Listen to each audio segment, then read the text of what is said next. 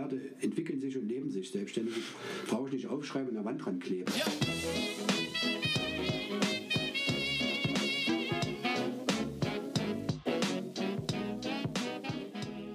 Analog First, Digital Second. Der Podcast für IT-Unternehmer und Führungskräfte.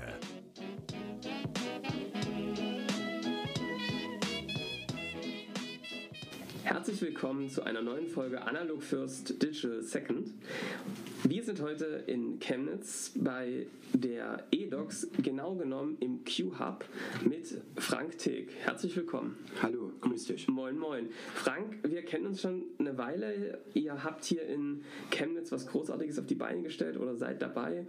Äh, mit dem Q-Hub bietet ihr hier einen Raum für Startups, für auch etablierte Unternehmen haben hier schon sozusagen ein paar kleine Spaces, auch die schon größer sind. Du bist Geschäftsführer von der eDocs. Kannst du einfach mal kurz was dazu sagen? Wo kommst du her? Was ist denn so dein Background? Bist du Urchemnitzer? Wie ist das so? Karl-Marx-Städter. Ah, okay. Ich bin Karl-Marx-Städter, also hier geboren. Ich habe die Wende so mitgemacht, dass ich äh, Abitur gemacht hatte, 90, genau, wo wir reingerutscht sind, wo die Zeit total ungenau war, was passiert eigentlich, das Ganze. Und dann kam ein amerikanischer Konzern nach Chemnitz, äh, Xerox hieß der, hat Ausbildungen, Ausbildungsplätze in Chemnitz geschaffen, zehn Stück. Das war wie ein Sechser im Lotto. Mhm. Quasi alles hingeworfen, äh, sofort dort eingestiegen und äh, ja, dann dort meine Passion gefunden, äh, der Technik äh, immer nach Lösungen zu suchen. Das war dort, das habe ich dort vom Grund auf eigentlich gelernt über die Technik, immer zu schauen, wie, wo ist das Problem und wie kommt man zur Lösung. Und das kann man wunderbar auch im Business anwenden. Egal wo, es gibt immer Probleme, wunderbar. Und dann muss man halt einfach Lösungen suchen nicht sagen, äh, geht alles nicht, sondern äh, ja, wie kann die Lösung aussehen. Also von klein auf sozusagen sehr der Fokus auf einer Lösung statt einem Problem, immer wieder auf dem Problem rumzureiten, sondern relativ schnell dann auch in den Lösungsmodus zu kommen und nach vorne zu blicken und die nächsten Schritte zu suchen. Genau, sage ich auch. Also auch zu meinen Mitstreitern, Mitarbeitern, Partnern, äh, wenn ein Problem ist und äh, es ist eine Mauer, die äh, unüberwindbar ist, dann renne ich zehnmal dagegen, sondern suche den Weg links oder rechts davon. Hm. Und es gibt immer, immer eine Lösung für das Problem. Ja. Und äh, auch dort einfach mal drüber nachzudenken, wenn man jetzt startet, sowas baut wie hier den Q-Hub zum Beispiel, äh, nicht Gedanken machen, äh, was ist, wenn da keine Mieter kommen oder was ist, wenn das nicht angenommen wird, sondern mit dem Problem erst auseinandersetzen, wenn es wirklich da ist. Mhm. Sonst blockiert man sich ist gleich am Anfang eine sehr, äh, glaube ich, wichtige Message, weil man, je mehr, je mehr man darüber nachdenkt, baut man sich gleich Hürden auf, die einen daran hindern, loszulaufen. Korrekt, genau. Ja. Also du hast äh, nach meinen Erfahrungen äh, ich habe lange so gedacht, in dem Problem gedacht, also und äh, was passiert, wenn das Problem eintritt und so aus meiner Erfahrung tritt nur eins von diesen äh, Problemen ein und neun treten nicht ein. Mhm. So, und da wirst du viel schneller, du kommst viel schneller zu Erfolgen, wenn du äh, erst in den Problemen denkst, wenn sie wirklich da sind. Sehr, sehr spannend. Wie ist es denn dann bei dir weitergegangen? Du hast da äh, eine Ausbildung gemacht, wurdest dort ausgebildet. Wie kam es dann zur EDOX? Wie ist das entstanden? Eigentlich ursprünglich dann durch das American Football spielen. Mhm. ich war quasi in der Technik, ähm, hab, ja, wenn man so sagt, Kopierer repariert, wirklich, damals. Äh, und halt dann durch das American Football ja Gründungspräsident von Chemnitz Crusaders gewesen und hatte einen schweren ja, Sportunfall dann gehabt, das Knie verdreht, war da sechs Wochen im Krankenhaus und konnte das dann quasi nicht mehr benutzen. Und konnte mich nicht mehr bücken, Treppen nicht mehr steigen so richtig. Und er hat mir angeboten, hier, dann versuch's doch im Vertrieb. Und so bin ich dann quasi im Vertrieb gekommen und war anders, definitiv. Also ich habe das anders angepackt. Äh, so anders, dass die mir im Vertriebstraining gesagt haben, Herr Teek, aus Ihnen wird nie ein Verkäufer. Ähm, nach fünf Jahren war keiner von den 15 anderen mehr da, auch der Trainer nicht mehr, aber Frank Teek war noch da. ja, und der hat das dann so gemacht, dass er das eigentlich nur zwei, drei Jahre gemacht hat, bis er dann sich verselbstständigt hat. Mhm. Äh, zu zweit gegründet in Chemnitz mit 25.000 Euro Startkapital und dann ja, einfach losgelegt. Und was macht ihr? Also klassisch äh, ganz viel mit dem Kopiergeschäft zu tun. Äh, wie hat sich das jetzt weiterentwickelt? Was, was sind so die Steps gewesen bei euch im, in der EDOX? Genau, korrekt. Am Anfang waren es wirklich die Kopierer. 1999, wo wir uns gegründet haben, war das so das Kerngeschäft. Dann kam der erste Farbkopierer.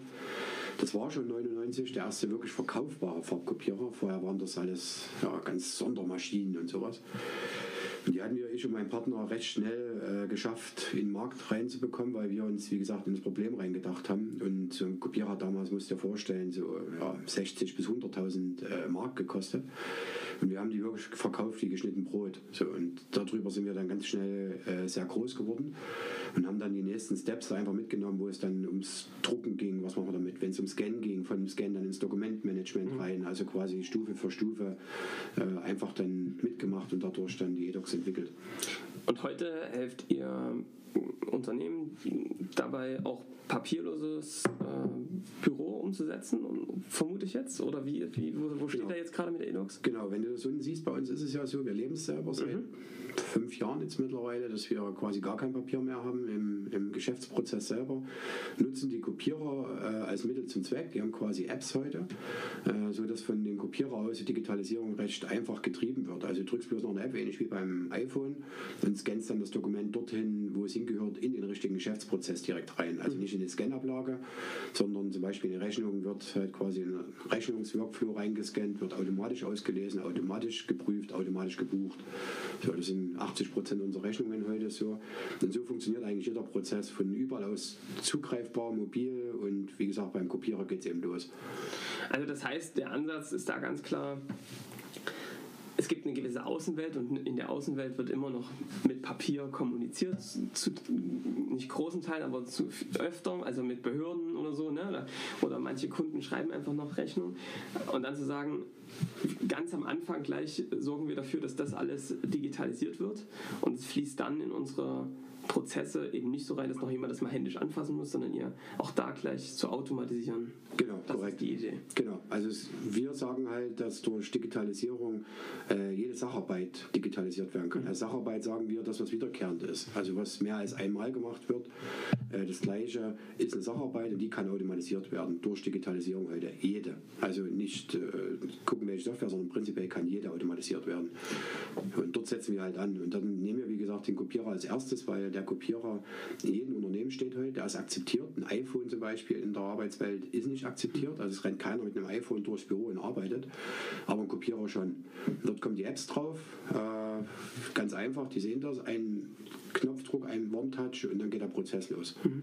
So, wir schauen, wie tief man digitalisiert, dass dann da hinten schon der Prozess im besten Fall komplett automatisiert ist.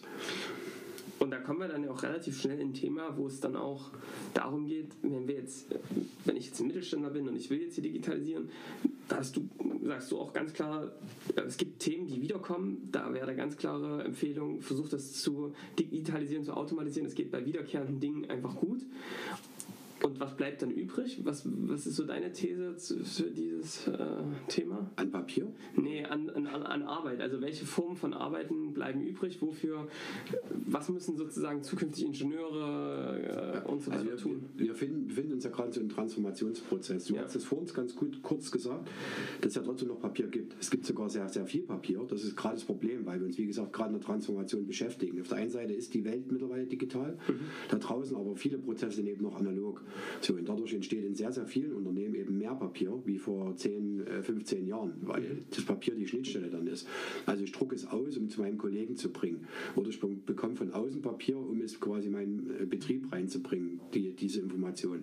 Und das ist jetzt gerade eben in der Lösung. Also wie, wie tun wir das äh, zukünftig komplett automatisiert bearbeiten? Wir werden also auch in schätzungsweise 10 Jahren kein PDF mehr haben, mit dem wir arbeiten, weil wir brauchen nur die Information, die da drauf ist. Wir brauchen nicht das Dokument in sich. Dort wird es sein, aber wir reden dann erst in zehn Jahren darüber. Bis dahin äh, müssen wir, wie gesagt, schauen, wie man so schnell wie möglich diese Prozesse umstellt, auch mit PDFs arbeitet äh, und das so effektiv wie möglich gestaltet. Wo wird es hingehen, das Ganze? Ich denke, dass die Sacharbeiten, wie gesagt, durch oder wiederkehrende Tätigkeit, nicht bloß Sacharbeiten, sondern wiederkehrende, das kann also auch in der Fabrik sein, es kann im Büro die Sacharbeit sein, die werden durch Maschinen übernommen. Mhm. Ja? Also durch autonome Maschinen, Roboter übernommen, durch Software übernommen. Die auch wahrscheinlich immer schlauer werden von von Verfahren zu Verfahren, ja. von Prozess zu Prozess, daraus lernen, was sie da tun. Genau, ja. richtig. Also das wird durch Maschinen übernommen werden. Das werden aber auch Tätigkeiten sein, das ist vielleicht wichtig zu verstehen, die der Mensch immer weniger machen will. Na, wir sehen es ja heute schon, dass für Tätigkeiten, die eben immer wieder das Gleiche sind, die äh, äh, langweilig werden den Menschen, die will er auch nicht mehr tun. Ja. So, was will der Mensch tun? Der will mehr Kreativität zeigen, der will mehr äh, an den Sachen arbeiten, die ihn Spaß machen werden. So, das können auch Dienstleistungen sein, muss nicht mal irgendwas mit digitalen Welten zu tun haben, mhm. sondern einfach ganz andere Jobs, die Spaß machen. Da sieht man, dass die äh, Stück für Stück entstehen. Ja. Und das, das wird passieren. Also wir werden die Sachen machen zukünftig, die, die wir wirklich wollen. Davon bin ich ganz fest überzeugt. Also das ist auch aus, also ist ein Blickwinkel, den wir sehr unterstreichen. Das ist auch unsere Perspektive auf das Ganze, dass es eine Riesenchance ist, einfach Dinge äh, Tätigkeiten, die wirklich wiederkehrend sind, die wenig Spaß machen. Ja, wer besorgt jetzt, das Wasser ist jetzt wieder leer, wer sorgt dafür, dass das wieder aufgefüllt wird und so weiter. Also eine Dinge zu automatisieren, ähm, zumindest die Bestellprozesse. Ob das Wasser digital kommt, das ist die Frage. Aber ähm, dass dann eigentlich mehr Zeit bleibt und auch Freiraum, geistiger Freiraum, aber auch einfach zeitlicher Freiraum, um wirklich neue Dinge zu entwickeln, kreativ zu sein. Ja, spannend. Die, ihr habt wenn ihr ein Unternehmen angeht, wer sind denn so eure typischen Kunden? Also wer steht denn gerade an dem Punkt, dass er sagt, boah, ich habe gerade ganz viel Papier, ich, muss, ich weiß, ich kann hier richtig was rausholen, indem ich hier äh, meine Papier, mein Papier digitalisiere und es kommt darauf an, es sind ja verschiedene Zielgruppen, die wir haben. Die einen sind halt die Betriebe, die äh, Herausforderungen in der Schnittstelle haben. Das heißt, sie haben ein Warenwirtschaftssystem, was sehr tief verankert ist, wo aber die Schnittstellen eben fehlen dort drin. Äh, dort setzen wir an, dass wir dann ja quasi die Schnittstellen schaffen, also dort schon zu digitalisieren. Die anderen, die schon einen Schritt weiter sind und äh, Prozesse digitalisieren wollen, das sind wirklich unterschiedliche Zielgruppen an der Stelle, die schon so ein gutes, sehr gutes Verständnis von Digitalisierung haben, aber dann eben die Prozesse von analog ins Digitale reinbringen wollen. Ja, und das ist eine größere Umstellung. Das muss man sehen. Da muss auch der Geschäftsführer wirklich wollen und muss auch verstehen, dass der digitale Prozess wirklich komplett anders aussieht mhm. wie ein analoger Prozess. es macht keinen Sinn, einen analogen Prozess äh, zu digitalisieren. Das ist äh, Entschuldigung für das Wort, aber Schwachsinn, ja. sowas zu tun. Ja. Und äh, das heißt, ich weiß, dass ihr auch, ihr habt auch ein Modell, wenn ihr irgendwie, wenn ich als Unternehmen sage, also ich weiß, ich muss hier was machen, ich habe aber gar nicht so eine richtige Ahnung, wo stehe ich eigentlich. Ich glaube, am Anfang ist auch Klarheit ganz wichtig. Wo, wo befinde ich mich hier im Vergleich zu anderen? Was sind eigentlich auch die Felder, die ich angehen muss? Wie machten ihr das? Habt ihr da irgendwie ein Modell oder wie, wie geht ihr das ganze Ding an? Genau, ja. Also es gibt dann für Leute, also eine gewisse Größenordnung von Mitarbeitern, setzen dazu ab äh, 50 Mitarbeiter an, die im Büro arbeiten, wo dann einen Check entwickelt haben, DAI, Digital Readiness Index heißt das, also so ein Quick-Check, schnell, schnell Test, wo wir innerhalb von zwei bis drei Tagen rausfinden, okay, wo sind eigentlich die Probleme? Was muss der anfassen, um zu digitalisieren? Kann er den großen Schritt machen? Äh, muss er vielleicht sogar seine Produkte ändern, soweit geht das. Also mhm. was ist sein Produkt, was er verkauft in den nächsten zehn Jahren überhaupt noch, ist es überhaupt noch da oder wird es durch Digitalisierung aufgehoben? Das zu erkennen und dort schnell gegenzusteuern. So, und das können wir, kriegen wir raus. Also sind es kleine Probleme, ist es äh, quasi Digitalisierung, Effizienz zu erhalten oder müssen wir wirklich neue Produkte entwickeln für den Kunden? Und das bringt erstmal Klarheit und daraus leitet ihr dann wahrscheinlich auch ganz konkrete Dinge ab, die zu tun sind, Projekte, Aufgaben um das anzugehen, Stück für Stück. Genau, korrekt. Also ja. das, das machen wir und nehmen dann unterschiedliche Partner dazu, weil wir äh, dort in der Tiefe nicht alles äh, umsetzen können. Aber wir wissen zumindest, äh, ja, was zu tun ist, was die nächsten Schritte sind. Mm, das ist äh, ganz, ganz spannend. Ich, wenn ihr, du, was du gerade beschrieben hast, ist ja auch auf so einer sehr technischen Ebene. Also ich habe irgendwie Papier, das soll digitalisiert werden, dafür gibt es dann einen Kopierer. Ähm, was heißt denn das auf der menschlichen Ebene? Also unsere Erfahrung ist so, wenn du, du kannst richtig coole technische Lösungen haben, wenn die Mitarbeiter da bei der Erstellung oder bei der, bei der, auch bei dem, bei dem Angehen und, und Ausrollen nicht mit beteiligt sind und das für sich nicht erkennen, dann ist die Akzeptanz ziemlich gering. Wie siehst du das? Wie schafft ihr das, Mitarbeiter da zu befähigen und auch auf dieser Reise mitzunehmen? Da habe ich ein sehr gutes Beispiel. Vor drei Jahren, vier Jahren war das gewesen, kam jemand auf uns zu, ein Geschäftsführer mittleres Alter, um die 40 wird er gewesen sein, er war zwei, drei Jahre im Unternehmen. Ähm, ist ein halb behördliches Unternehmen, 70 Mitarbeiter und hat äh, sehr äh, ja, bedauert, dass er quasi Digitalisierung nicht weiterkommt. Hat vor zwei zwei Jahren davor ein ERP-System eingeführt. Das ist gescheitert, hat er gesagt, wurde wieder abgebaut, weil es systemtechnisch nicht funktioniert hat. So, wir haben uns angeschaut mit dem DAI, was dort los ist in dem Unternehmen, sind auch davon ausgegangen, dass das ERP-System das schlechte war. Wobei wir äh, dann auch gelernt haben, es gibt eigentlich kein schlechtes System mehr, wenn es eingeführt wäre, weil dann wäre es nicht mehr am Markt. Ja. So, und haben dort festgestellt, dass das ganze Unternehmen so dermaßen analog arbeitet. Also die Chefsekretärin hat in der Woche, in der Woche zwei E-Mails von intern bekommen.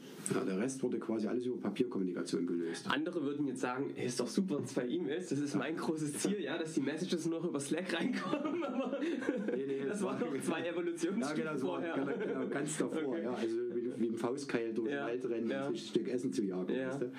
ja und, und, dort haben wir festgestellt, dass die Mitarbeiter, die haben das Projekt einfach komplett torpediert. Das hat der Geschäftsführer gar nicht erkannt, weil er auch neu im Unternehmen, also erst zwei Jahre dabei war, aber das lag nicht an der Software, es lag wirklich an der Kultur, an der analogen, extrem analogen Arbeitsweise drin und die haben das System einfach torpediert. Mhm. Dadurch ist es gescheitert. Das heißt, es ist sehr wichtig, die Mitarbeiter vom ersten Tag an mitzunehmen. Also eine Entscheidung von oben getroffen wird eingeführt, ist heute eher schwer durchzuziehen, sondern es sollte eher von der Mitarbeiterbasis ausgehen. Also Leute suchen, die es mit treiben im Unternehmen, die es wollen, vor allen Dingen die andere anstecken. Also Influencer, die dann, bevor das System kommt, die anderen schon angesteckt haben. Und im besten Fall, ich drücke auf den Startknopf, System kommt los und alle wollen, ich will, ich will das haben, zeig mir, wie es geht. Ja. Das Beste, was passieren kann. Äh, ich weiß, ihr nennt das Leuchttürme. Genau. Leuchttürme, die sozusagen erkannt haben, dass das einen riesen Nutzen für alle bringt in der täglichen Arbeit und die auch Ängste wahrscheinlich abbauen können, oder? Genau, richtig. Ja. Die, genau. Äh, Leuchttürme, die eben im Projekt drin hängen und die automatisch von den anderen Mitarbeitern gefragt werden. Es funktioniert auch, wenn die anderen Mitarbeiter wissen, die sind in dem Projekt mit drin, fragen die Mitarbeiter. Mhm. Neugier ist der beste Treiber. Ja. ja so. Also sowas wie so ein kleiner, ich schicke so ein bisschen meinen Außenminister dort mit ins Projekt rein, ja, also aus meinem Bereich. Ich weiß, da ist jemand von uns drin, der vertritt unsere Interessen da irgendwie und das läuft gar nicht an uns vorbei und ich hab, wenn der davon begeistert ist, dann gucke ich mir das auch mal irgendwie an. Genau, korrekt, ja. genau so. Ja. Ich, ich sage immer, das, das Schönste, was einem eigentlich bei solchen Projekten passieren kann, ist, dass, die, dass da zwei Mitarbeiter zusammen in der Küche sitzen und oder beim Mittag und erzählen, ne, wir machen jetzt hier ein neues System und ich merke, ich habe einfach mehr Zeit, es ist entspannter, weil es so und so läuft. Und dann wirklich ernstes Interesse von der anderen Seite passiert. Ich glaube, das brauchst du ja immer, damit sich Leute erstmal mit der Lösung auseinandersetzen und dann irgendwie du die da auch abholen kannst. Ja. ja das ist äh, gezielt auf die, auf die Küche zu gehen. Genau, genau richtig so. ähm, sag mal, ich habe, du hast ähm, auch in der EDOX, um, um ein bisschen auch die Perspektive auf, auf, auf dein Unternehmen äh, zu bringen, auch eine sehr spannende Transformation durch. Ähm, du hast, als wir uns ähm, mal gesprochen haben, auch davon erzählt, dass ihr, dass du für dich sehr erkannt hast, dass du auch Verantwortung stark abgeben willst, dich aus dem Operativen rauszuziehen und du hast eine spannende Entwicklung hinter dir. Erzähl doch mal kurz davon, wie hat sich das ergeben, dass du gesagt hast, ich will mich hier ein bisschen rausziehen und wie hat, ist denn der Prozess dann verlaufen? Ja, so der, also ich bin ja einer, der äh, immer auf Veränderungen aus ist, also um, um was Neues zu erschaffen, äh, was zu tun. Und der richtige Impuls kam eigentlich bei meiner ersten Silicon Valley Reise ungefähr vor fünf Jahren, wo ich gesehen hatte, warum dort Startups so schnell wachsen, warum die äh, so eine Dynamik erreichen. Also was ist da anders äh, gegenüber äh, unserer Region, wo es dort doch alles so konservativer zugeht. Das Ganze, und das ist halt eine ganz starke Mitarbeiterbeteiligung, dass die äh, sehr weit unten schon Verantwortung platzieren besten Fall gerade, wenn die wachsen, wirklich mit möglichst wenig oder teilweise gar, gar keine Hierarchien auskommen und die Verantwortung nach unten legen. So, und das hatte ich vor vier Jahren gestartet gehabt, oder vier, fünf Jahre ist jetzt bald her, ähm, die ersten Projekte anzugehen, mit also Verantwortung in die Mitarbeiterebene abzugeben. Das heißt, ganz konkret bei mir, wenn ich was mache, mache ich es richtig. Dann habe ich die Abteilungsleiterebene, äh, wie soll man sagen, gekürzt, rausgenommen äh, gab es dann nicht mehr und dann mit dem Team hingesetzt, okay, wie können wir das jetzt machen, dass wir äh, eine Struktur hinbekommen, die trotzdem funktioniert, auch ohne, ohne dass ein Chef da ist, mhm. sozusagen. Mhm. So, das muss man auch sagen, das erste Mal ging gewaltig schief. Ja, das war der erste Test gewesen. Äh, warum ging es schief? Wir hatten dann eine Ebene gebildet, die sich äh, ja, Kapitäne nannte, also mhm. Fußballkapitäne haben wir die genannt. Das heißt, sie spielen aktiv mit, sind also Mitarbeiter, tun aber während des Spiels sagen, okay, wo geht's hin? Es gab dann sieben Teams und von jedem Team war dann quasi ein, ja, ein Mitarbeiter, ein Teamcaptain gewesen, der dann sich in, in einer Ebene wiedergefunden hat, Teamleiterebene, die aber dann eher zu einer ganz verkrusteten Abteilungsleiterebene ganz schnell äh, geworden Wieder zurückentwickelt genau. haben. Ja, ganz schnell. Warum ist das passiert? A, weil die Methodiken gefehlt haben dazu und noch. Äh bei den Mitarbeitern oder von deinen, also bei den, den Führungskräften oder wo, haben die Methodiken gefehlt? Ja, die, die Mitarbeiter denken immer noch in den hierarchischen Stufen. Das ist halt das Thema. Es hat sich halt so schnell wieder eingebürgert, dass die, dass die Mitarbeiter dann auf diesen einen hochgeschaut haben äh, und ihn so ein bisschen als Teamleiter gesehen haben, also als Vorgesetzten gesehen haben, wo es keiner war, aber er war es dann automatisch. Äh, und dann, wie gesagt, das Schlimmste war gewesen, dass in dieser Ebene äh, so eine Wir fühlen uns gut äh, Mentalität eingestellt ist. Alles toll, alles top. Das erste halbe Jahr hat auch wirklich gekracht vom Geschäft her, so wunderschön. Und dann kamen auch die ersten Probleme und über die hat man nicht geredet. Ja, Fehlerkultur war da, gab es definitiv, durfte angesprochen werden, man hat es aber einfach nicht gemacht, weil man quasi nur über das Gute geredet hat. Und das war so die, die, die größte, größte Problematik gewesen, weil dadurch werden Probleme immer größer. Mhm. Also wenn man Probleme nicht redet, wenn man sie nicht lösen kann, werden sie immer größer, immer größer, immer größer. Und das war dann quasi das, wo ich dann sagte, okay, hier muss, hier muss was passieren, hier müssen, wir, hier müssen wir ein paar Sachen anders machen. Ja.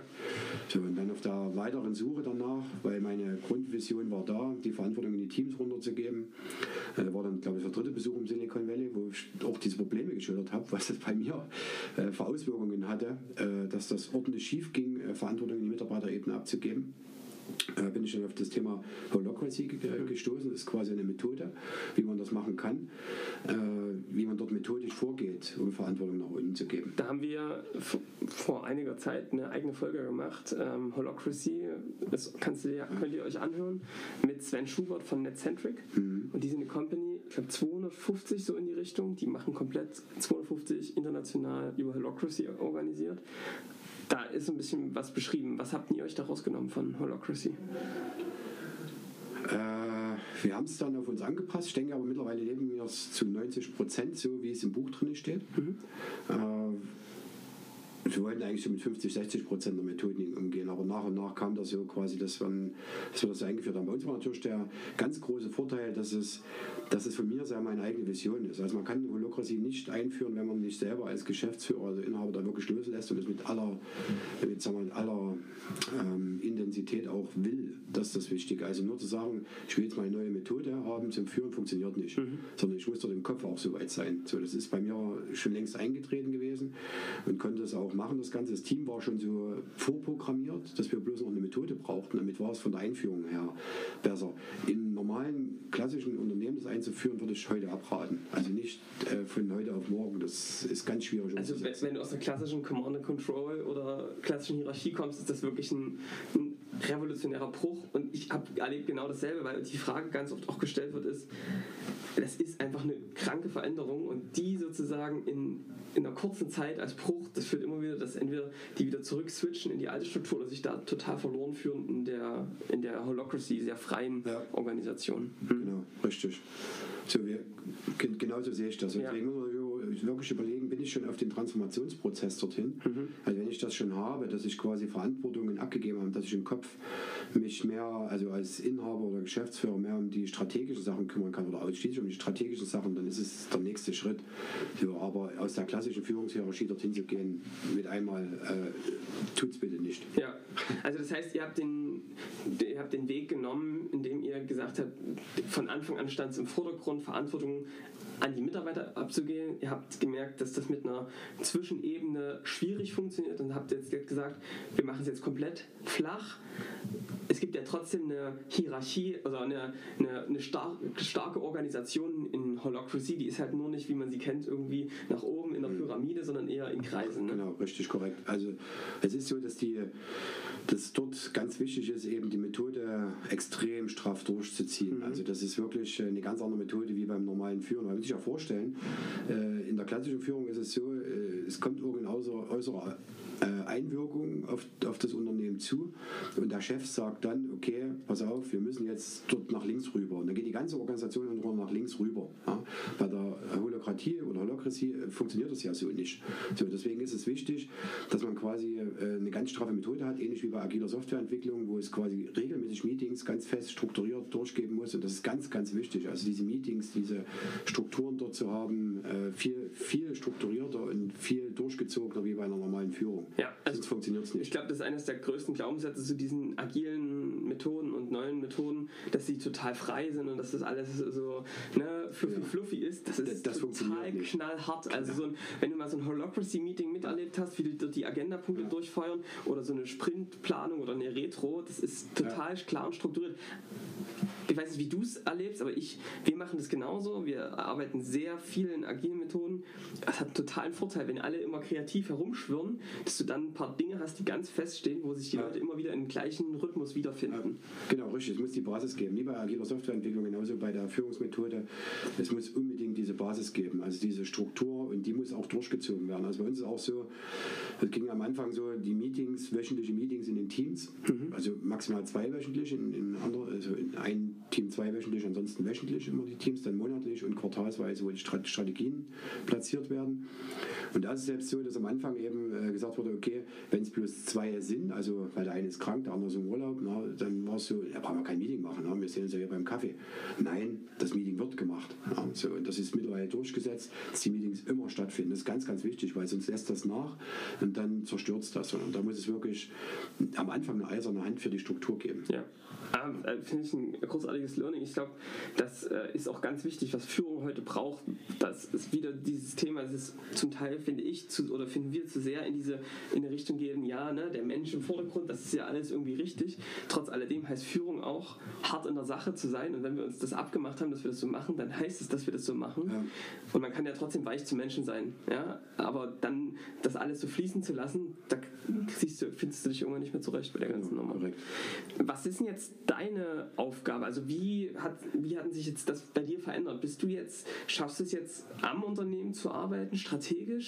Was, wie ist denn so deine Aufteilung bei dir jetzt bei der EDOX? Ja, ist ja interessant, wenn man da in die Ergebnisse reingeht, ist es jetzt so, dass ich da wirklich aus dem Operativen komplett raus bin, also überhaupt nichts mehr, also äh, alles andere als bis in die Tiefe reingehen, sondern dass ich eher als Coach sehe oder mittlerweile auch das bin, das, was ich jahrelang sein wollte, die, den, den Mitarbeitern zu helfen, wenn die ein Problem haben oder wenn es darum geht, die Struktur weiterzumachen oder in die Strategien quasi den Input mit reinzubringen.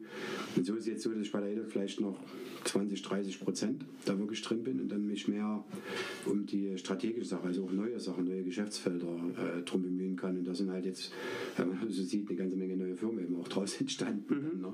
Die wir machen Q-Hub zum Beispiel in der Spitze, diesen Startup-Place, wo wir äh, Startup-Kultur in Chemnitz schaffen wollen, Geschäftsmodellinnovation, einen Platz dafür äh, gebaut haben innerhalb von einem halben Jahr, dass der entstanden ist. Ja. Äh, dann was weiteres, wo eine Blockchain-Firma entstanden ist, die jetzt hier sitzt äh, in Chemnitz, was ganz Großes vorhat. Äh, das, also wie gesagt, die Sachen dann Kreativität an den Geschäftsmodelle münden zu lassen. Ja. Warum? Weil die EDOX äh, ja, wird dieses Jahr, hört am 30.09. auf, das Geschäftsjahr, das erfolgreichste Geschäftsjahr seit 20 Jahren hat. Ne? Äh, das ist ja, also das heißt, rückblickend würdest du sagen, diese klaren Strukturen und das, was ihr euch da jetzt geschafft habt, die Verantwortung in die Mitarbeiter zu geben und trotzdem klare Strukturen zu schaffen, was ja wirklich äh, manchmal so ein bisschen gegensätzlich wirkt, aber das mit Holocracy möglich ist, hat dafür gesorgt, dass du dich rausziehen kannst und dass trotz alledem dadurch oder vielleicht gerade dadurch ein echten Wachstum entstehen kann. Genau, richtig. genau, so. ja. Also der Chef geht raus und das Unternehmen wächst. Es ist total also das, das, was so klingt wie ja. Schlaraffenland geht. Ja, ja ich, äh, wir glauben da auch ganz fest dran. Äh, man, man erlebt es echt ganz oft, dass es durch einen Zufall, durch eine Krankheit oder irgend sowas, dass das mal passiert, der Chef länger nicht da und auf einmal, wenn das gut geführt ist, entwickelt sich das wirklich positiv und du brauchst einfach jemanden, ich, du wirst es vielleicht ähnlich sehen, der permanent am Geschäft arbeitet, der neue Geschäftsfelder ja. sich anguckt und das halt mal nicht zwischen zwei Terminen macht. Korrekt, genau. Wie sieht denn deine Strategiearbeit aus oder wie beschäftigst du dich damit? Gehst du woanders hin oder wie, wie, wie, wie sieht das rein praktisch bei dir aus? Wie arbeitest du am Unternehmen? Am Unternehmen? Ja, indem ich mich jetzt viel stärker um Netzwerke kümmere. Das ist halt wichtig. Also in verschiedensten Netzwerken unterwegs bin, dort Leute kennenzulernen, äh, Leuten zu unterstützen, zu helfen dann her. Und über das Helfen kommt man automatisch dann dahin, dass man dann wieder gegenseitig Geschäfte macht. Mhm. Also ist ja viel stärker in die Netzwerke rein. Viel durch Silicon Valley auch, äh, Erfahrungen einfach mitzubringen, dort Vernetzungen zu machen. Also es ist auch interessant, dass wir die Startups, die hier im Q-Hub sind, dann ganz schnell mit Silicon Valley auch äh, connecten und die dort dann nachher beschleunigen. Einer geht jetzt zum Beispiel in Y Combinator raus aus Chemnitz, aus San Francisco, der Accelerator Point weltweit. Mhm. Äh, unter 15.000 Bewerbungen haben die die genommen. Und das haben wir mit angeschoben. Sehr cool.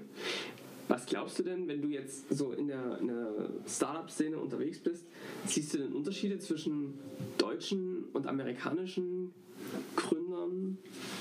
Wie erlebst du das so? Hm, gewaltig. die, äh, auf der einen Seite sind wir technologisch gar nicht so schlecht, das muss man sagen. Also die Ideen sind nicht schlecht.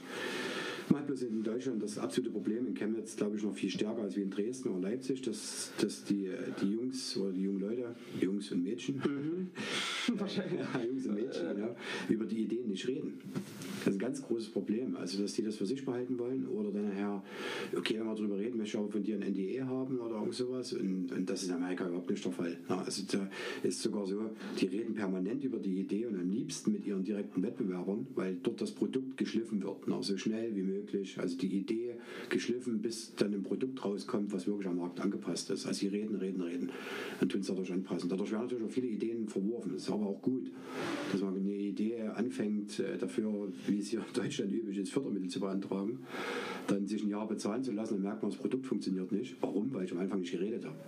Mhm. Ja. Und das ist ein großer Unterschied. Also reden, kommunizieren über die Idee. Das ist wahrscheinlich auch eine amerikanische Natur irgendwie, ne?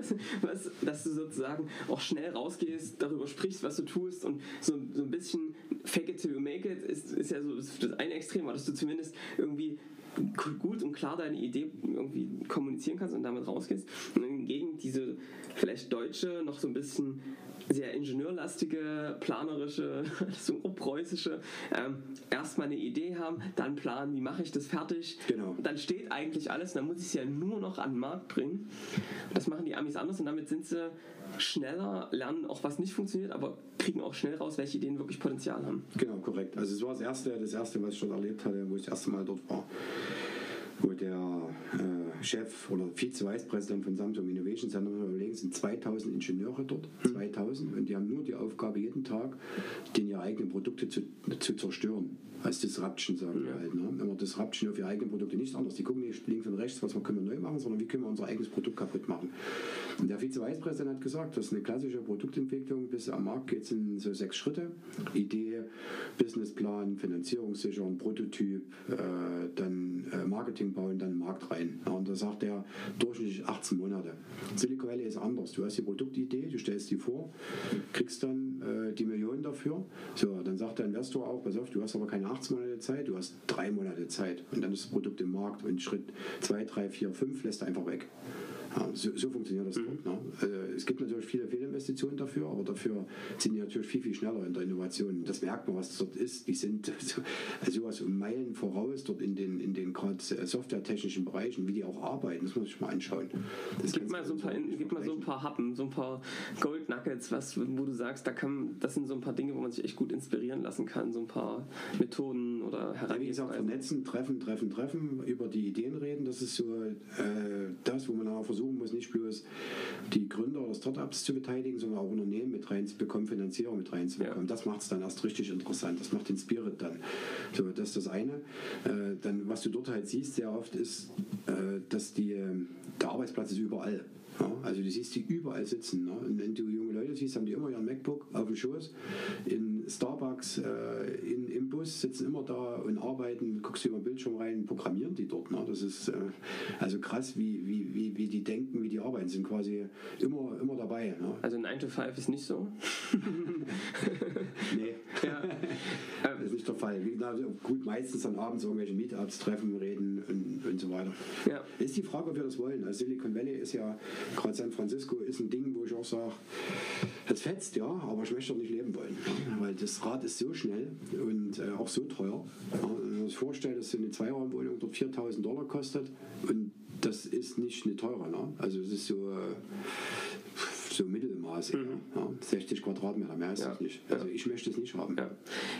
Das wäre jetzt meine zweite Frage. Was, was sollten wir uns denn, was sollten sich denn sächsische Startup, ganz viele Zuhörer sind ähm, sächsische IT, deutschlandweite IT-Unternehmen, was, soll, was kann man sich da von dieser Denkweise, von den Vorgehensweisen für seine Produktentwicklung rausziehen? Was wären so deine Erkenntnisse?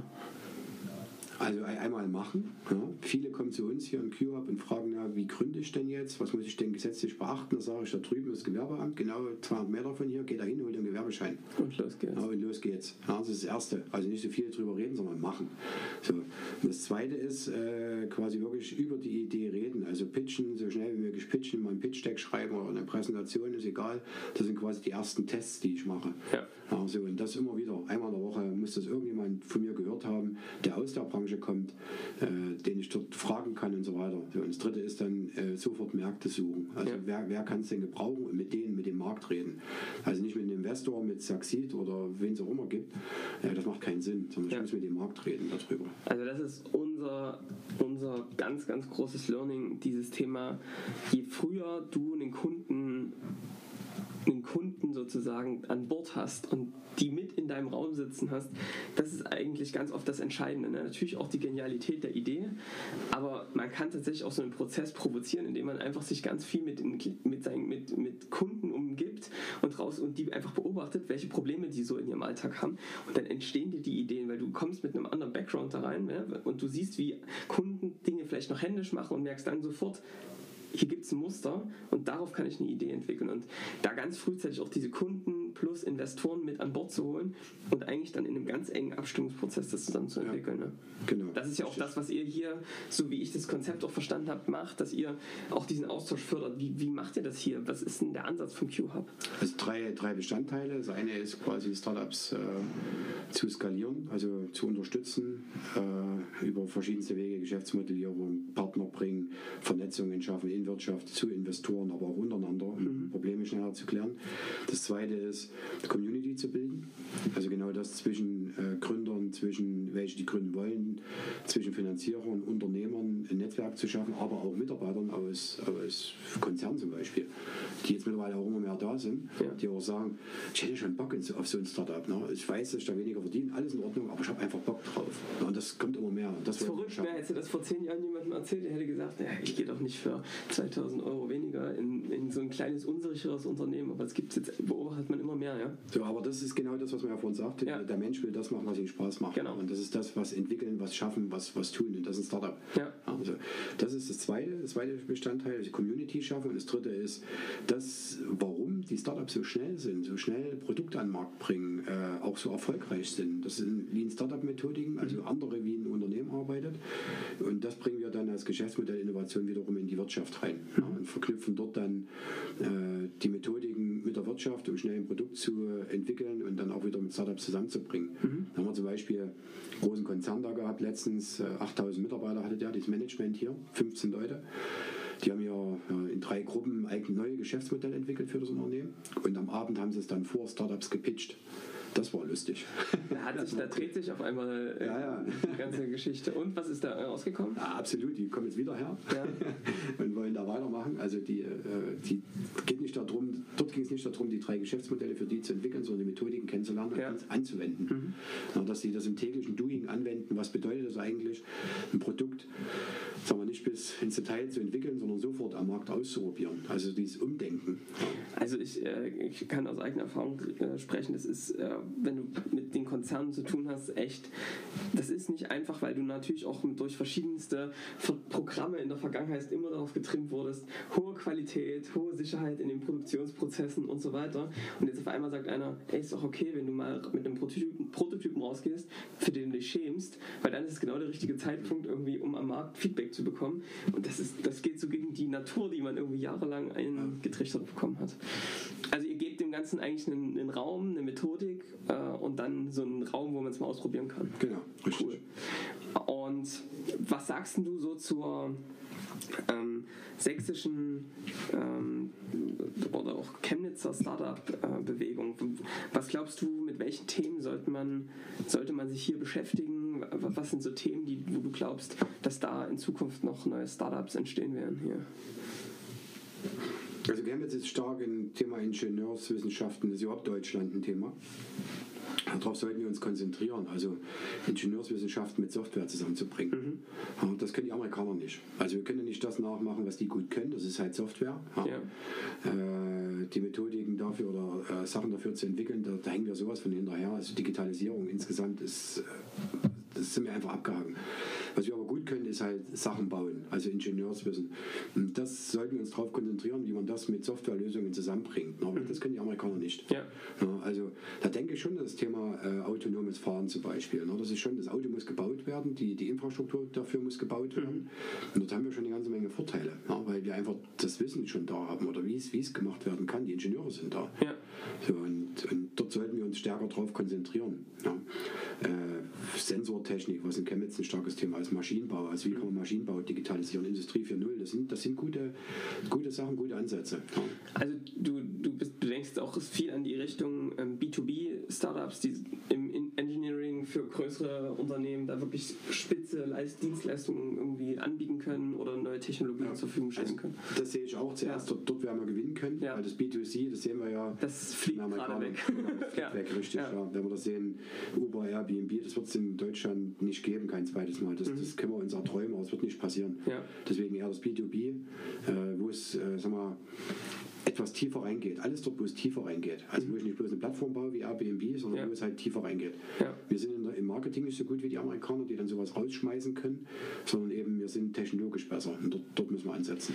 Und was, also das sehe ich, sehen wir ganz genauso. Ich glaube, dass auch in den B2B-Plattformen für, für Deutschland echt eine Chance liegt. Dass, also, dass es auch Plattformen gibt, ne, wie, wie ein Airbnb, wo aber sich sozusagen Industrieunternehmen untereinander äh, ne, Kapazitäten, Rohstoffe untereinander tauschen können. Ich glaube, da ist echt noch eine Chance, wo, wo da Deutschland auch mit seinem Engineering-Know-how echt noch gut am Markt mitspielen kann. Richtig. Ja. Wir gucken uns immer ne- neben den Themen, die sozusagen den, das unter, den, mit denen du dich so beschäftigst, uns auch immer den Unternehmer äh, an, Frank Tilg. Und du hast schon ein bisschen darüber gesprochen, was du so für eine Vergangenheit da hast. Vergangenheit. Und, und, und, und vor, allem, vor allem dieses Thema, äh, dieser Weg zum Unternehmer, der am Unternehmer arbeitet, ist ja einer wirklich, der viele umtreibt. Da hast du jetzt deine Erfahrungen gesammelt und bist da auf einem, auf einem super Weg, wie das klingt. Wie schaffst du es denn ganz persönlich für dich, Informationen, die so auf dich reinprasseln, ähm, welche Tools nutzen du so? Nutzt irgendwie Slack bei euch? Ähm, wie organisierst du deine Aufgaben? Äh, wie schaffst du auch mit der Flut an Informationen umzugehen? Was sind so deine, dein, was sind so deine Arbeitsumgebung? äh, ja, kann man mit sag mal, zwei Antworten belegen. Das eine ist, die Flut an Informationen umzugehen damit, das schaffe ich ganz einfach durch die eingeführte Kultur im Unternehmen. Also ich kriege so eigentlich keine Informationen mehr aus dem Unternehmen. Äh, was heute ja in vielen Unternehmen gang und gäbe ist, dass der Chef 50 E-Mails am Tag bekommt von Ja. intern. Das passiert bei mir nicht. Ich kriege vielleicht drei in der Woche. Ja, das ist wirklich so. Warum? Weil die Arbeit äh, quasi in der Organisation erledigt wird und dort auch die Verantwortung. Das heißt, sie brauchen dich nicht mehr als Entscheider. Ja? Die brauchen mich nicht nur als Ja. Entscheider, beziehen mich aber auch nicht ein. Ja. Also ich muss nicht unbedingt die Information bekommen, was von dem Hersteller XY dort gerade von Aktion oder irgendwas läuft, Mhm. weil die das selber entscheiden mittlerweile. Ja. So, es wird sich im Meeting ausgetauscht darüber. Äh, wenn was ganz wichtig ist, bekomme ich das, äh, aber ansonsten äh, bekomme ich das nicht mehr. So. Das heißt, ich habe dort deutlich weniger Informationen, was überhaupt für mich einprasselt aus den einzelnen Unternehmungen heraus, sondern ich kriege nur noch das Wichtige, was wirklich für mich mir hilft, in der Metaebene unterwegs zu sein so, und eben nicht ins Detail reinzugehen. So. Das ist das eine. Dann, wenn ich mit unterschiedlichen Teams kommuniziere, ist es Slack, also äh, außerhalb der Organisation. Netzwerke zum Beispiel, was wir jetzt auf Slack-Basis aufgebaut haben, in Firmen, in der Blockchain-Firma, wo wir mit Amerika kommunizieren, äh, Malaysia ein Entwicklerteam haben, dort wird über Slack kommuniziert. Äh, Team intern bei eDocs jetzt ist es äh, Microsoft Teams, also was ähnliches Collaboration, wo wir drüber arbeiten. Ähm, einfach das WhatsApp abzulösen und äh, mal, geplanter durchzugehen. Bloß noch Online-Meetings, also wir machen einmal im Quartal ein Offline-Meeting. Ja, ansonsten ist alles bloß noch online, die Meetings, das Ganze. Ja. Ja, und ja, wie organisiere ich sonst? Meine Notizen schreibe ich selber in ein Notizbrett bei mir selber rein, was mobil verfügbar ist, dass ich weiß, dass ich die Sachen einfach nicht vergesse. Sehr gut. Um, du hast vorhin was gesagt, was viele Unternehmer nicht geschafft haben, die sich nicht, die es nicht schaffen, sich rauszuziehen und wo ganz viele Informationen immer noch abgeladen werden. Wie hast du es geschafft, dass das hat ja auch was mit einer Disziplin zu tun. Wie beziehen dich Mitarbeiter mit ein? Hast du das bewusst eingesprochen oder wie seid ihr dahin gekommen, dass sie sozusagen dir eben nicht diese ganzen Informationen mehr rüberschütten? Ja, das, das Wichtige ist, das Mindset selber zu haben dafür. Also äh, ich habe ganz viele Unternehmer, die mich auch fragen, wie geht denn das, wie macht man denn das ne? und welche Methodik oder welchen Trainer kann ich dafür nehmen. Ne? Also das ist wirklich, fast alle sind so unterwegs. Mhm. Also ich muss das irgendwie erlernen, ich muss irgendeine Methodik nehmen und dann wird das schon funktionieren. Ne? Mhm. Die suchen krampfhaft nach diesen Methodiken. Und das fängt eher an. Ja, genau, richtig. Ja. Es fängt, genau, ja. fängt eher an größer ja. an. Ne? Ähm, das war bei mir auch jahrelang so, dass ich versucht habe, die richtige Struktur, die richtige Methodik dafür, für das eine, für das andere und so weiter zu finden. Sondern du musst bei dir selber anfangen und äh, selber klären, was du mit dir selber willst. Ja, und wenn du das klar hast, also wenn du ganz klar hast, äh, mit dir im Rein bist und sagst, ich gebe das wirklich ab, ich weiß, dass da auch Fehler entstehen können, aber du weißt, wo du insgesamt hin willst, in dem großen Ganzen, dann, dann klären sich die Methodiken auch in selber und die laufen dann auch. Das ist viel, viel einfacher. Also mach dir nicht Gedanken, äh, wie, wer, wie, was, wo geführt wird oder äh, ob es Holokratie ist oder irgendwas anderes, sondern erstmal mit dir selber klar zu werden. Und das ist ein ganz anderer Schritt, wie wir es heute gewöhnt sind. Es kann auch, da kann man sich auch ganz wenig beraten lassen. Das ist ein ganz großes Thema. Es kann keine, keine Personalberatung, es kann keine Agentur, da muss man eher, eher zum Psychologen gehen. Ne? Auf die Finca auf Mallorca. genau. Okay, also erst das, Mind, das richtige Mindset zu entwickeln Mindset, und das genau. kommt, denke ich, darüber, dass du sagst, ich weiß irgendwie, wo ich hin will, was meine Ziele sind und was ich dafür brauche und dass ich, aber da zählt jetzt nicht dazu, dass ich nur den Umsatz weiß, sondern dass ich auch ein Bild davon habe, wie will ich mal arbeiten.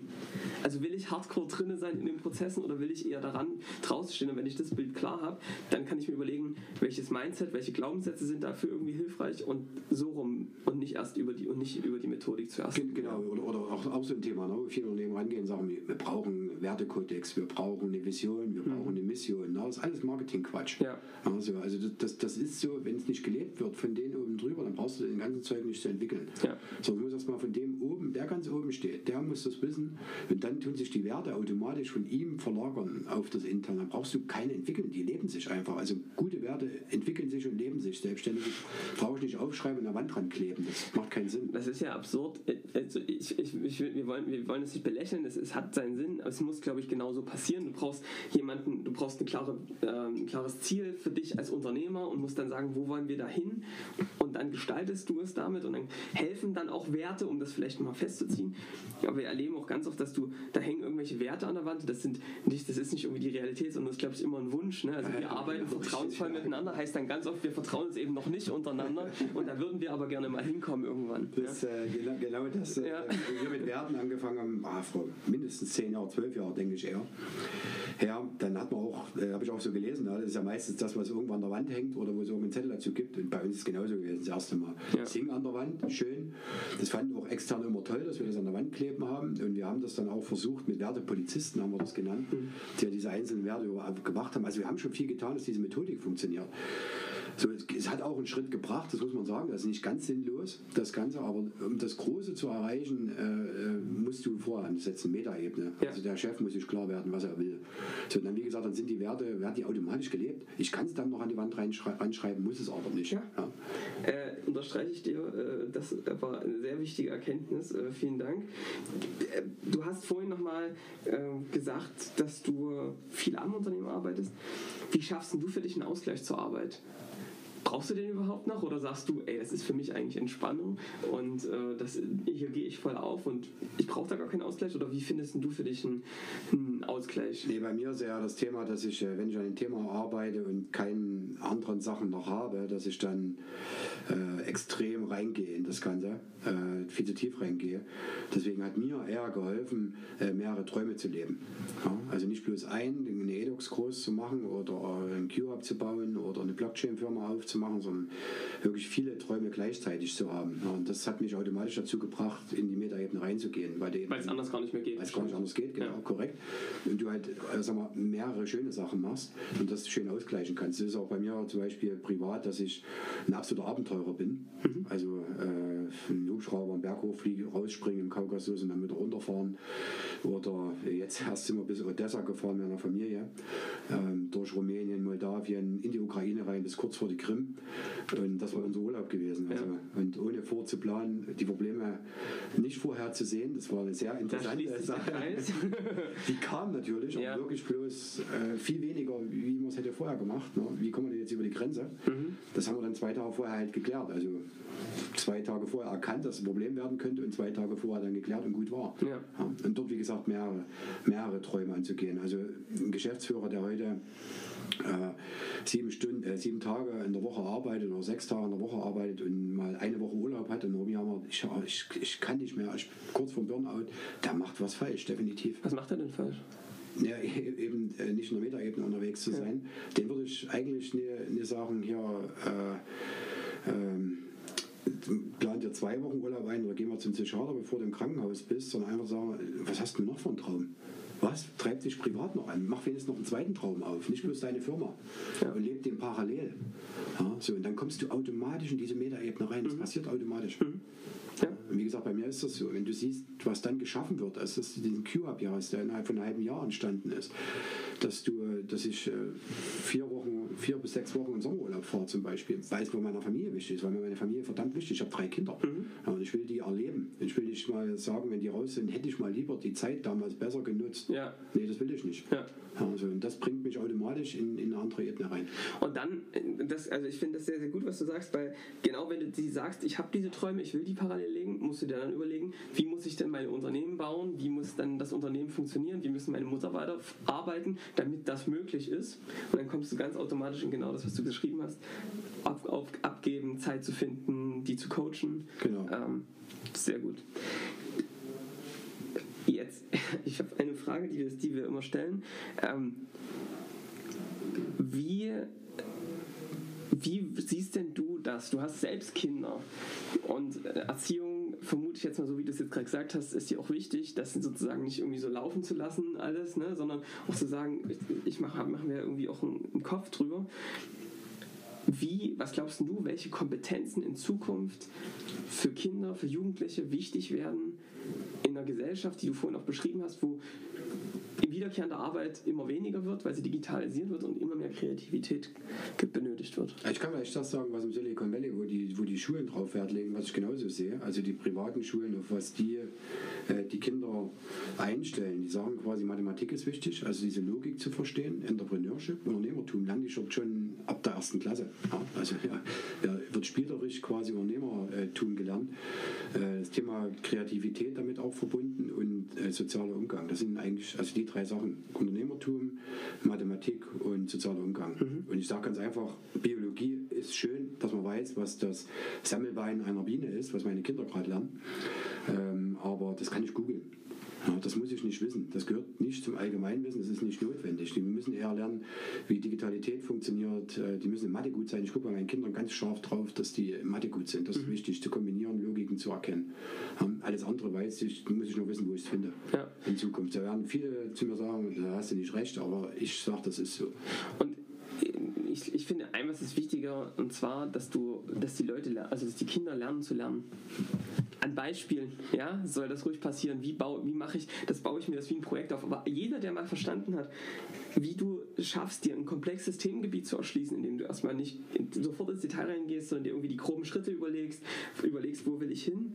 Ja, das ist Ähm, Entrepreneurship. genau. Das ist das, was ich sagte. Also Unternehmertum fängt ja genau, also Ja. das ist halt ein, Be- ein Beispiel. Dann Ja. äh, äh, Silicon Valley ist halt noch ein bisschen anders, weil die ja sofort Unternehmertum immer denken. Aber ist ja genau das. Mhm. Ja. Von dem kleinen Baustein hochdenken, wie kann ich da was Großes draus bauen. Weil wenn du dann Bio brauchst, dann guckst du dir Bio an und dann gehst du in Bio rein. richtig. Ja? Also, aber wenn du, und das finde ich, es fehlt so in unserem Schulsystem, dass du, dass den, dass den Kindern der Grund fehlt. Also es ist doch kein, ist doch kein Motivator zu sagen, na, das kommt in der Prüfung dran oder das brauchst du später mal im Studium. Das ist Äh, alles kein- auswendig ja, gelernt. Ich weiß nicht, wie viel Prozent, lass mich da lügen, 70, 80, 90 Prozent ist irgendwie auswendig gelernt für die Arbeit und ein halbes Jahr später wissen sie es nicht mehr. Ja. Ja. Und, und, und das ist falsch. Das ist Ja. prinzipiell falsch. Die müssten die Schulsysteme an dem, an dem Leben ausrichten und die Kinder vor allen Dingen für die Zukunft vorbereiten. Das wird heute überhaupt nicht mehr gemacht. Also du wärst dabei, äh, da zu sagen, Entrepreneurship rein, Mathematik, Programmierung, Digitalität rein Digitalität. und äh, dieses ganze Thema persönliche Entwicklung, sozialer Umgang, Genau, wie korrekt. setze ich mir selbst Ziele, wie weiß ich, was meine Stärken sind. Das sind so Themen, wo du sagst, Englisch wird natürlich für Deutschland ganz Ja. wichtig werden. So, es sind noch so ein paar Randgebiete, die dann mit, mit eine Rolle spielen. Aber wenn du das heute siehst, wie gesagt, drei Kinder in drei unterschiedlichen Klassenstufen und das äh, immer gleich. Ne? Die staatlichen Schulen, wie bleibst du da ruhig? äh, ich, ich, gehe nicht mehr zum Elternabend. Ja. Es, ist schlimm. Wenn dort die Eltern, äh, die, die, die, äh, die Klassenleiter auf dem Overhead-Projektor die Agenda auflegen und der Beamer hängt aber an der Wand, Ja. wo ich sage, also irgendwie ist, ist, bist du hier und schreibst mit der Kreide an die Wand. Ne? Ja. Kreide, wir befinden uns in der Kreidezeit. Ja. okay, also letzte Frage. Was würdest du sagen? Du bist ein schlauer Typ, du hast viel erlebt.